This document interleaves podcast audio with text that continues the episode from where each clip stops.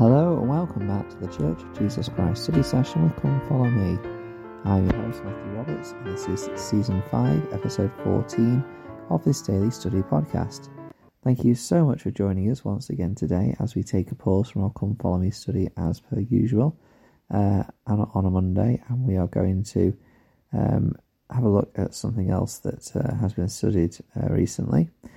Um, I wanted to share this quote with you actually uh, linked with a particular few verses, and it's uh, we're going to do a little bit of a rewind and go back to Habakkuk, uh, if you remember, which is at the old at the end of the Old Testament.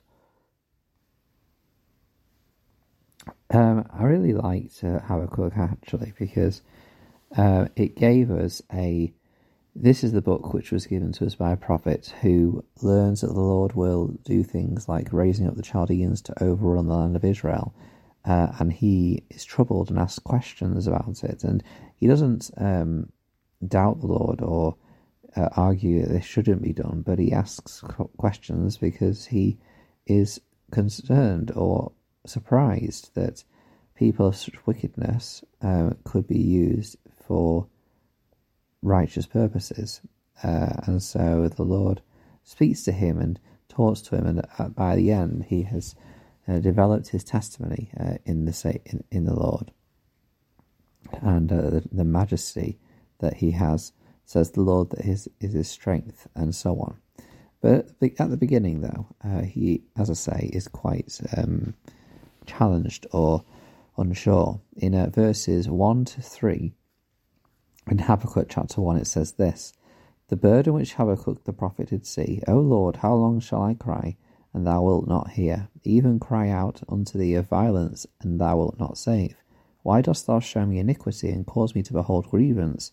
For spoiling and violence are before me, and there are that raise up strife and contention. So he starts off with, Why are things so difficult, and why you you not answering? Uh, from Habakkuk's perspective, the Lord isn't answering, um, and He is allowing these difficult things to happen. And I'm sure that we have felt like that in our lives at times.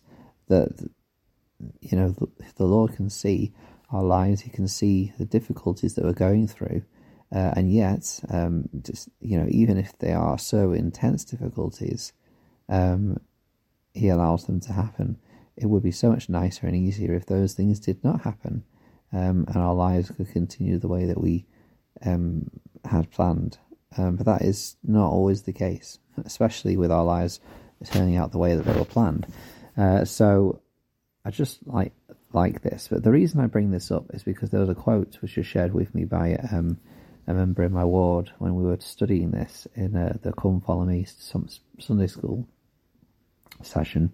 Um, and it's by um, someone called Og, Og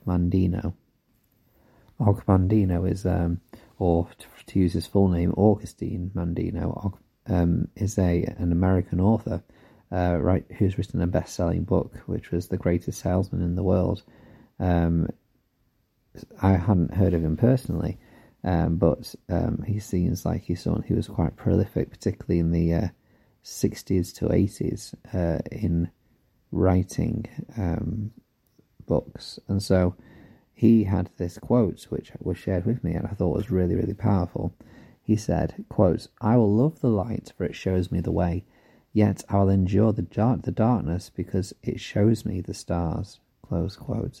And I like this for a couple of reasons. Firstly, to remind us that, yes, of course, you know, we will love the light more than the darkness. We're not saying that trials are not you know difficult. So we're not saying that trials are not a thing to worry about, just because the Lord will help us through it and that He knows how we feel and you know these things are done for us to develop and grow. Of course, we will still not like the trials uh, and difficulties. Of course, we will pray and wish that they would never happen, um, but they will help us develop. Um, and the f- the fact that Mandino says here that he'll love the light and endure the darkness, I think makes that clear that, you know, whilst what he's about to say tries to back up the darkness and say why it's important, he's still going to have to endure it rather than enjoy it like the light.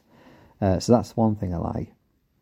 The second thing is obviously what it says about darkness, about the purpose of it. Um, of course, in our lives and and in many ways, we would love to not have the darkness.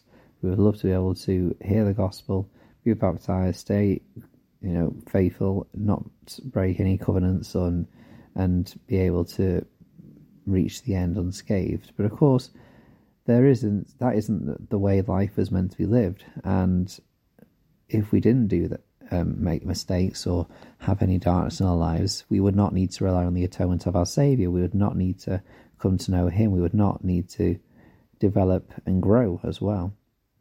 We would come through and be exactly the same as we were as, as we entered.